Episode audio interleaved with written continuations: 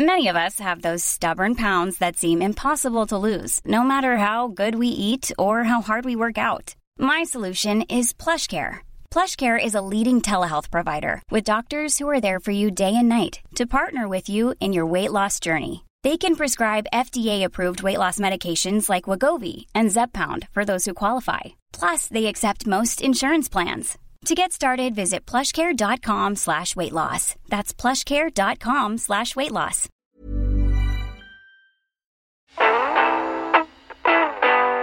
Vous écoutez à l'affût le podcast Chasse présenté par chasson.com. Bonjour à tous, bonjour Romain Lasseur. Bonjour. Vous êtes scientifique, vous êtes spécialiste des espèces envahissantes, spécialiste en toxicologie animale. C'est ça. Et aujourd'hui, on souhaitait vous inviter pour parler du sanglier. Alors le sanglier, c'est un thème qu'on retrouve énormément dans les médias, parce que des sangliers, il y en a de plus en plus en France. Comment c'est venu cette évolution euh, en l'espace de 30, 40, 50 ans euh, des, des sangliers en France? Parce qu'il y, y a 30 ou 40 ans, il n'y avait pas autant de sangliers en, en France. Oui, c'est ça. En fait, euh, je pense que c'est pas propre aux sangliers, c'est propre à toutes ces espèces qui sont rentrées dans le grand processus du plan de chasse. hein. Donc, en fait, euh, une, euh, je dirais une- plutôt une rareté de ces grands ongulés en France qu'on a souhaité se, se voir développer. Vous pouvez expliquer le, le plan de chasse, en fait, c'était quoi le, Alors le plan de chasse, le plan de chasse, c'est donc les instances fédérales en France, hein, donc notamment les fédérations départementales des chasseurs, en relation avec les préfectures, qui ont euh, tenté de compter les animaux euh, par unité de gestion ou par territoire, d'essayer d'en définir le nombre, soit de manière exacte, soit de manière indiciaire. euh, en échantillonnant les populations et en donnant une partie, simplement qu'une partie de cette population comme quota, de comme quota de chasse annuel. Ça voulait dire qu'effectivement, la chasse n'allait pas prélever plus que l'accroissement naturel de la population annuelle. Ce qui fait que mécaniquement, on a des populations qui se sont développées. C'est vrai pour le sanglier, c'est vrai pour le cerf, c'est vrai pour le chevreuil. Je rappelle simplement quelques chiffres des années 70. Le sanglier, c'était 35 000 sangliers en France. On en a prélevé près de 850 000 en Oui, 2022. 35 000 sangliers tués en France à l'époque. Tués en France à l'époque. Et- Si on regarde le chevreuil, c'était 50 000 chevreuils. Et aujourd'hui, on en prélève à peu près 600 000. Et, concernant les grands cervidés, c'était moins de 5 000 cervidés en 1970 et c'est près de 75 000 aujourd'hui. Donc, en fait, le plan de chasse a été très bénéfique en France euh, et a permis, effectivement, d'une part, de maintenir ce, ce, ce nombre de chasseurs euh, hors normes en France par rapport à nos- à- aux autres pays européens et d'autre part, permis également à plein de gens de voir ces animaux qui avant étaient beaucoup plus discrets parce que moins nombreux. Donc les- chasseurs, pour le coup, ont eu un impact, un vrai impact positif sur l'évolution de la faune sauvage en France. en fait, Ah oui, ça c'est cours des- en ces tout cas 40 quand on regarde années. ces espèces-là, c'est évident. Alors, euh, on parle du sanglier en France. Est-ce qu'on a un peu un état de lieu de, de ce qui se passe sur, euh, chez nos voisins euh, européens, l'Allemagne, l'Italie, l'Espagne Oui, alors on constate dans ces pays-là, euh, parce que c'est des pays qui ont adopté à peu près les mêmes pratiques de prélèvement que nous, on constate à peu près la même évolution. En Italie, euh, on estime euh, la population de sangliers à plus de 2 millions hein, de sangliers euh, en Italie. Euh, des chiffres qui sont euh, par ailleurs très importants aussi en Espagne. L'Allemagne n'est pas en reste, hein, puisqu'on pense qu'il y a à peu près 600 000 sangliers euh, euh, prélevés, en- prélevés. en Allemagne. Donc en fait, en fonction des populations et du nombre d'individus prélevés, on s'aperçoit que cette tendance-là, c'est une tendance européenne, c'est pas une tendance qui est propre à la France. Donc une tendance européenne. Mais alors, qu'est-ce qui concrètement a fait que, en l'espace de 20, 30 ans, le, sanglier s'est autant développé? Alors il faut voir qu'on a également eu, euh, et je pense que c'est important pour essayer de comprendre euh, aujourd'hui, de regarder un petit peu euh, ce qui s'est fait hier, c'est-à-dire qu'on a une fracture, une fracture notamment dans le monde agricole par la mécanisation, le remembrement, la politique agricole commune qui a fait que euh, là où dans les années 50, 60, 70, on avait des territoires qui étaient très propices, parce que très biodiverses, notamment en insectes qui étaient très propices à ce qu'on appelait la petite faune sédentaire de plaine, Mhm. et puis finalement, euh, bah, au fur et à mesure des remembrements, de la mécanisation agricole, la mondialisation des échanges des denrées Alors, pour ceux qui, qui nous regardent et qui nous écoutent, le remembrement, est-ce qu'on peut expliquer ce que c'est? Alors le remembrement, c'est regrouper plein de petites parcelles pour en faire une grande. Globalement, hein, c'est à peu près ça, et de manière à ce que ces parcelles-là soient mécanisables, parce que de moins en moins d'exploitants agricoles, de moins en moins de personnel sur l'exploitation agricole, donc de plus en plus besoin de faire appel à la mécanisation agricole dans un contexte de mondialisation des échanges et dans un contexte de fixation mondiale du prix du blé, hein, clairement. et, et donc justement, en quoi ça a un impact direct sur euh, l'évolution des populations de sangliers, le fait d'avoir justement eu ce, ce moment, des grandes parcelles. Ouais, c'est là effectivement où le lien est parfois pas si évident que ça à faire. On a eu un, en tout cas une restructuration du milieu favorable à la petite faune sédentaire de plaine, avec l'espèce euh, numéro un du, je dirais, du, carnier du chasseur dans ces années-là, qui était le lapin de graine, avec euh, effectivement des maladies qui sont passées, euh, la myxomatose, notamment, euh, une restructuration du milieu de vie, notamment du lapin de graine, qui reste opportuniste, mais qui est quand même une espèce sensible au changement du milieu. Donc tout ça faisant que cette petite faune sédentaire de plaine, on a, eu, on a constaté une vraie érosion. Euh, aidé par la prédation, hein, bien entendu. Euh, donc en fait, on a eu en même temps la mise en place du plan de chasse sur ces grandes espèces d'ongulés sauvages, et donc on a eu un report de l'intérêt du monde de la chasse pour la petite faune sédentaire de plaine vers le sanglier en particulier. On est passé d'un gibier de fond de chasse qui était le lapin de Garenne à 40 ans plus tard, qui est devenu le sanglier, avec un espoir de pouvoir prélever un sanglier euh, quand, quand, je vais à la chasse le dimanche. Mais est-ce qu'il y a eu une évolution dans, dans les cultures, dans, dans, dans ce qu'on cultive, et qui fait qu'aujourd'hui les sangliers ont plus à manger qu'à l'époque, justement? Alors, les cultures, je dirais qu'elles sont à l'image, euh, à l'image de, de, la fixation des prix, et notamment des céréales au niveau mondial. Donc, on va cultiver ce qu'on espère vendre le plus cher possible la veille ou à des prix fixes l'année le, suivante, mhm. ou à des prix fixes qui sont fixés par la coopérative.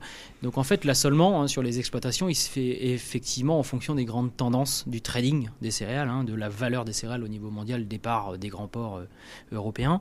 Euh, donc, en fait, on a, on a vu des assolements courts. Hein, donc euh, blé, pois, colza. Euh, on a vu une forte apparition du maïs également, mhm. euh, à la fois pour de l'ensilage, hein, en soutien à l'élevage, mais aussi à la fois pour du maïs grain pour la nutrition animale, mais aussi du maïs, à l'instar de ce qui se passe au Brésil, du maïs utilisé pour fabriquer de l'alcool. Hein.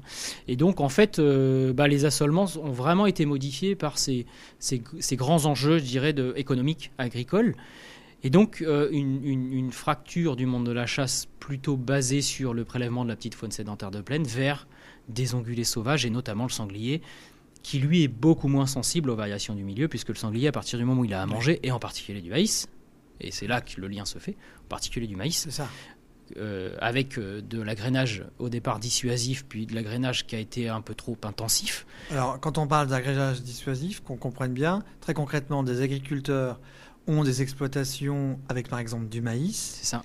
Et pour éviter que les sangliers viennent manger le maïs, ils font de l'agrénage dissuasif et qui, est placé, à, situé à quel endroit, qui est positionné où?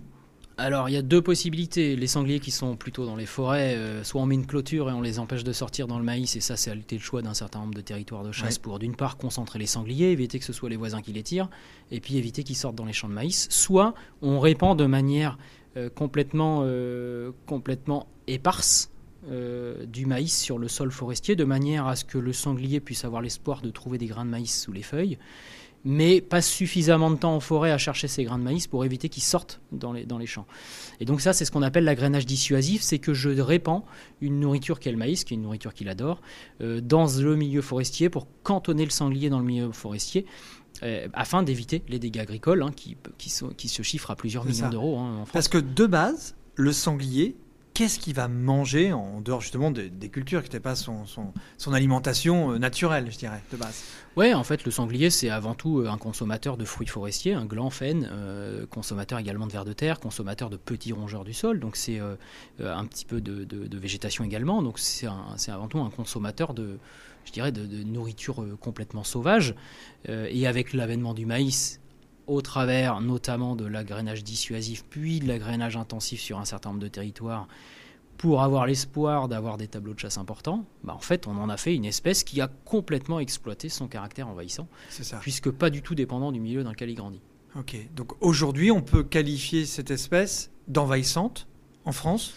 En tout cas, là, on a toutes les caractéristiques. Hein, quand on voit les articles qui passent dans la presse, euh, on croise des sangliers qui font les poubelles dans un certain nombre de, communes. C'est-à-dire que. Euh, Mais c'est ce le cas en Italie hein, aussi, hein. c'est le cas dans d'autres pays en Europe. Euh, Giorgia Meloni a fortement réagi sur ces sujets-là. On s'aperçoit que la chasse a été réautorisée dans la ville de Rome. Donc ça veut dire quand même que bah, on a une problématique avec cette espèce qui, si on ne la cantonne pas dans son milieu de chasse par de l'agrénage dissuasif, ça veut dire que la, quantité d'animaux par hectare doit être raisonnable par rapport à la quantité de nourriture qu'on disperse au sol, ne pas basculer dans l'agrénage intensif, pour pas faire de l'élevage en plein air, hein, c'est clair, pour un espoir de tableau de chasse long comme la maison. L'idée, c'est vraiment, c'est vraiment d'éviter que cette espèce exploite son caractère envahissant parce qu'elle en a toutes les caractéristiques. Est-ce que le, le, les changements climatiques qu'on peut, qu'on peut observer euh, dans, certains, euh, dans certaines régions, euh, comme, le, sud de la France ou ailleurs, ont une, une incidence aujourd'hui sur les naissances, par exemple, des, animaux. On sait que ces dernières années, par exemple, on a eu des, hivers qui étaient plutôt, plutôt cléments. Ça, ça a une incidence sur les, populations de sangliers? Bah forcément sur toutes les espèces parce qu'en fait euh, l'adoucissement des hivers euh, euh, améliore un indicateur qu'on appelle le recrutement de jeunes, c'est-à-dire la, la, survie des jeunes pendant la période critique. Donc forcément des hivers plus doux, forcément des forcément des portées des portées qui, qui, dans lesquelles on observe moins de mortalité. Je rappelle simplement le sanglier c'est à peu près deux portées tous les 18 mois voilà, où on, a, on dit également trois portées tous les deux ans. C'est à peu mhm. près les chiffres de 4 à 8 petits, hein, donc euh, des marcassins qui vont rester 7-8 euh, euh, jours dans le chaudron, puis ensuite être quasiment autonome et puis euh, se mettre à exploiter le milieu, se mettre à... Ça veut dire que si d'une année sur l'autre vous ne chassez pas sur un territoire, votre population s'y a mangé évidemment, Bien sûr. elle va quoi? Elle va, elle va doubler? Ouais, dans les bonnes années, euh, dans les mauvaises années c'est 100% de croissance et, globalement dans les, dans les très bonnes années c'est bien plus que ça, 150, 180% de croissance. Donc en fait euh, oui, ce, facteur de croissance de la population est clairement le, le démonstrateur qu'on est face à une espèce qui n'est dépendante que d'une chose, la ressource alimentaire et la capacité à se reproduire. Et que vous mettiez ces sangliers dans un bois, dans un champ, euh, quel que soit le milieu dans lequel cette espèce va terminer, elle va exploiter son caractère envahissant à partir du moment où elle a de la nourriture. Ce qui fait par exemple qu'on va retrouver un peu moins de sangliers dans, dans, les montagnes, en haut de montagne, etc. Exactement. Des hivers plus rudes et puis une ressource alimentaire qui se fait plus rare, oui. Est-ce que euh, aujourd'hui euh, on a de plus en plus d'urbanisation à la campagne? Pour reprendre l'exemple du, sud de la France, euh, il y a des endroits et des villages aujourd'hui où il y a de plus en plus de, villas et autres, où les, sangliers se sont carrément installés en fait au milieu de ces, maisons, donc forcément sont moins facilement euh, chassables. Est-ce que ça aussi, c'est une problématique sur l'évolution des populations de sangliers ou pas vraiment? Oui, bah, en fait, c'est clairement un autre axe d'adaptation de l'espèce. L'espèce, elle va aller là où elle peut se remiser tranquillement pendant la journée et puis sortir la nuit. On voit bien quand vous faites une réserve euh, au milieu d'un territoire de chasse, globalement, vous voyez des indices de sanglier et vous ne les levez jamais. Donc, clairement, le milieu urbain euh, se comporte de la même manière. Qui plus est, avec des gens qui sont de plus en plus anti-chasse, puisque des néo urbains qui deviennent des néo-ruraux, euh, bah, clairement, ne veulent pas avoir de chasseurs chez eux. Donc, euh, même si le règlement des ACCA donne un certain nombre de, euh, je dirais, de droits aux chasseurs, mmh, mmh, mmh. n'empêche que le droit de soustraction de son territoire à la chasse est de plus en plus exercé, de plus en plus d'informations auprès des maires pour pouvoir retirer des territoires à la chasse fait que bah, on, ça crée, aussi, ça peut avoir on crée des remises pour le sanglier ça. chez des gens souvent anti-chasse qui n'ont pas supporté les dégâts que ces sangliers font. Donc c'est aussi là une aberration. C'est soit je garde des sangliers chez moi, je suis anti-chasse et auquel cas je gère les sangliers et je prends en charge les dégâts, soit je demande au monde de la chasse de prendre en charge les dégâts et auquel cas euh, l'exercice de la chasse doit pouvoir s'opérer sur ces territoires. Aujourd'hui, en monde urbain, on a une vraie fracture entre le monde rural et le monde urbain, avec des gens qui comprennent plus forcément euh, le mode de vie rural, et notamment un certain nombre d'activités qui, qui, sont attenantes, hein, comme la chasse, donc c'est des vrais Eldorado pour les sangliers, c'est clair. Parce que pour que tout le monde comprenne, euh, lorsque le sanglier fait des dégâts sur un territoire, dans un champ par exemple, qui va payer les dégâts? Alors ces dégâts aujourd'hui sont intégralement supportés par le monde de la chasse, et notamment c'est la raison pour laquelle on, les chasseurs euh, doivent payer. Et, pourquoi c'est au monde de la chasse de payer ces milliards? Bah Parce qu'on part du principe que c'est une espèce qui est chassable hein, et qui est soumise, euh, qui est soumise au plan de chasse et notamment, euh, notamment sous couvert de la politique départementale qui est gérée par les fédérations départementales des chasseurs. Donc on part du principe que ces dégâts au monde agricole sont à la charge du monde de la chasse. Et à la responsabilité des chasseurs en fait. Et à la responsabilité des chasseurs. Sauf que on prend cette espèce qui a un caractère envahissant, on la met en milieu urbain, elle va aussi faire des dégâts. Il y a notamment des accidents, il y a des routes euh, sur lesquelles euh, on a constaté régulièrement euh, de, collisions. Et donc, qui doit prendre en charge en fait ces, ces dégâts à partir du moment où l'exercice de la chasse et la gestion de cette espèce envahissante, je le rappelle, la chasse n'est qu'un outil au service de cette espèce envahissante. Il y a aussi d'autres, il y a d'autres, d'autres techniques qui peuvent être abordées, notamment on le voit aussi en Suisse avec des gens fonctionnalisés qui vont euh, gérer ce type d'espèces. Donc il y a plein d'outils au service de la gestion de ces espèces. Moi, ce que je dis là, c'est qu'effectivement, il ne faut pas, faut pas laisser cette espèce euh, exploiter son caractère envahissant. Est-ce que le sanglier a quand même un impact potentiellement positif sur la biodiversité? Bah, ça dépend de sa densité, je dirais. Hein, euh, ça dépend de la densité. Si on est sur une densité euh, naturelle à quelques individus à l'hectare, je dirais qu'effectivement, en termes d'aération des sols, en termes de germination des, des, fruits forestiers, ça a clairement un impact intéressant. En termes de diversité végétale, ça a un impact intéressant. Maintenant, s'il a une densité qui approche plutôt la densité commerciale, euh, je dirais que l'impact, euh, l'impact, il est uniquement négatif. Donc non, n'allons pas chercher, euh, n'allons pas chercher l'espèce de mot clé un peu magique de biodiversité pour pour soutenir le fait qu'on a une surcharge de sangliers à l'hectare. Non, ça n'a aucun sens. C'est pas possible. Quel serait le, bon ratio d'une, d'une, population de sangliers en, en France Est-ce que là aujourd'hui on a il y a un peu plus de 840 000 sangliers qui ont été 142 000, ouais. Euh, ça serait quoi? Est-ce que peu importe, ça dépend vraiment du secteur, ça dépend vraiment de, de, de, de l'environnement. Il y a des cultures. Euh, est-ce qu'il faudrait baisser de, je sais pas, de, 50%, de 30%, de, 80% le nombre de mm. sangliers en France? Bah, Je dirais qu'il ouais, y, a, y, a, autant de ratios que de territoires. Hein. Je dirais qu'on est cette espèce de sacro-saint euh, équilibre agro-silvo-synergétique. Ça veut dire qu'effectivement, euh, l'objectif en termes de population de sangliers sera pas le même vu par des forestiers, vu par des agriculteurs, des chasseurs et des protecteurs de la nature. Euh, néanmoins, euh, le bon ratio, c'est celui qui va convenir au plus de monde autour de la table. Euh, le bon ratio, c'est d'abord celui qui ne va pas provoquer des, dégâts en agriculture, ça c'est sûr. Parce qu'on a beau dire, ouais, les agriculteurs, euh, ils ont des primes, ils, ont des, ils, sont, euh, ils, ont, ils reçoivent des subventions, on leur finance les dégâts, mais c'est pas une solution. c'est, L'idéal, ce serait qu'ils n'en aient pas. L'agriculteur, lui, il souhaite vivre de sa récolte et vivre de, son métier. Il ne souhaite pas forcément être subventionné parce que le monde de la chasse lui envoie des sangliers dans ses champs. C'est ça le sujet. Et puis après, c'est aussi, attention, je pense, euh, devenu un gibier euh, très emblématique pour le monde de la chasse, notamment de l'implication des chasseurs euh, dans la volonté d'aller à la chasse et de prendre leur permis tous les ans. Donc ça veut dire que il faut également que ce soit une densité qui soit de nature à intéresser les chasseurs, sinon tout le monde va raccrocher le fusil, j'imagine. C'est pas, je, je, connais pas trop cette activité-là, mais, mais globalement, je pense que il faut également que ça reste intéressant pour le monde de la chasse et que ça reste intéressant pour les forestiers. On s'aperçoit que les, les, les, grands cervidés, par exemple, euh, c'est le grand écart entre euh, les objectifs des agriculteurs, les objectifs des forestiers et les objectifs des chasseurs, parce que là, il y a une vraie déprédation sur la forêt et sur la potentielle régénération forestière. Donc en fait, il n'y a pas de bon ratio. Tous les ratios sont bons à partir du moment où ça convient à l'ensemble des parties prenantes autour de cette problématique. Vous avez dit tout à l'heure qu'il y a une cinquantaine d'années, le gibier phare en France, c'était le lapin. Aujourd'hui, bah, par rapport au nombre euh, d'animaux qui sont prélevés, c'est le sanglier.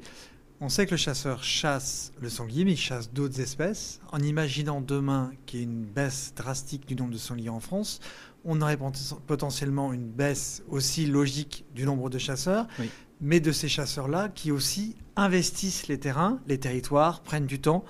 Euh, et ces territoires, lorsqu'ils sont gérés, c'est bénéfique pour la biodiversité. Est-ce que si demain, on baissait euh, cruellement les populations de sangliers, ça, pourrait avoir un impact indirect sur l'économie de la chasse et donc indirectement l'économie faunistique, on va dire, qu'il y a euh, autour de cette chasse. Bah, je pense que le monde de la chasse n'a aucun intérêt à baisser le nombre de sangliers en France. Hein. Je crois que c'est assez clair. Aujourd'hui, euh, c'est devenu l'espèce emblématique de la chasse, celle qui fait, je pense, se lever tous les chasseurs le dimanche matin, j'imagine. Euh, donc euh, l'intérêt pour le monde de la chasse en France de réduire drastiquement le nombre de sangliers, il n'y en a aucun. Hein, clairement, il n'y a aucun intérêt. Euh, après, bien sûr, si on réduit le nombre de sangliers, l'espoir de capture de nombre de sangliers par chasseur du coup diminue, donc mmh. on a forcément la démobilisation d'un certain nombre de chasseurs, de la déception, et donc des chasseurs qui vont raccrocher. Et là où effectivement ça peut être avoir un effet pervers, c'est que on va également avoir un impact sur l'aménagement des territoires. Parce qu'aujourd'hui, oui, on voit le chasseur assez dogmatique dans la presse, avec une image qu'on aime bien lui mettre sur le dos. Mm. N'empêche que ces gens, ils ne sont pas sur le terrain que pendant, le que pendant la période de chasse. et le reste de l'année, eh bien, euh, ils sont au chevet de la forêt, euh, ils sont au chevet des aménagements. Qu'est-ce qu'ils font? C'est important pour, euh, pour, ceux qui nous écoutent, qui ne connaissent pas le monde de la chasse. Qu'est-ce qu'ils font ces chasseurs justement? Parce qu'ils chassent pendant la saison de chasse, mais en dehors de la saison de chasse, qu'est-ce qu'ils font sur les toits qui fait que ça a un impact sur la biodiversité? Bah, Ne serait-ce qu'en agrénant les sangliers, si c'est fait de manière dissuasive, vous n'avez pas que des sangliers euh, qui, se nourrissent, hein. vous avez des petits rongeurs en forêt, euh, vous avez des oiseaux, euh, donc il y a un, certain nombre d'espèces qui en profitent indirectement, ça c'est sûr. On maintient des milieux très ouverts, on maintient des milieux très fermés, donc l'alternance des milieux créer ce qu'on appelle en écologie l'effet de bordure. Donc l'effet de bordure, il est, très, il est, assez intéressant hein, sur un certain nombre d'espèces, notamment en plaine, mais aussi en milieu forestier. Euh, il aère les sols. Donc en fait, euh, en fait, oui, je pense que je pense que ce sanglier, on peut pas remettre en cause son rôle écologique. On peut parler aussi d'autres espèces comme le chevreuil, comme le loup. on ne peut pas effectivement défendre le, un grand retour du loup en France sans laisser également une place au sanglier dans l'écosystème qui sommes-nous pour pouvoir juger de la place de l'une ou l'autre des espèces dans l'écosystème? C'est juste que ces écosystèmes, on les a dévoyés à, notre intérêt. Euh, et donc aujourd'hui, euh, il s'agit de rétablir un certain équilibre. Donc, par contre, c'est sûr que si demain, euh, drastiquement, le nombre de sangliers est, diminue en France, on aura forcément un impact négatif mmh. sur le monde de la chasse, mais également un impact négatif sur les aménagements du territoire et sur la motivation des gens. Ça, c'est sûr. D'accord. Merci beaucoup, Romain. Avec plaisir. Merci.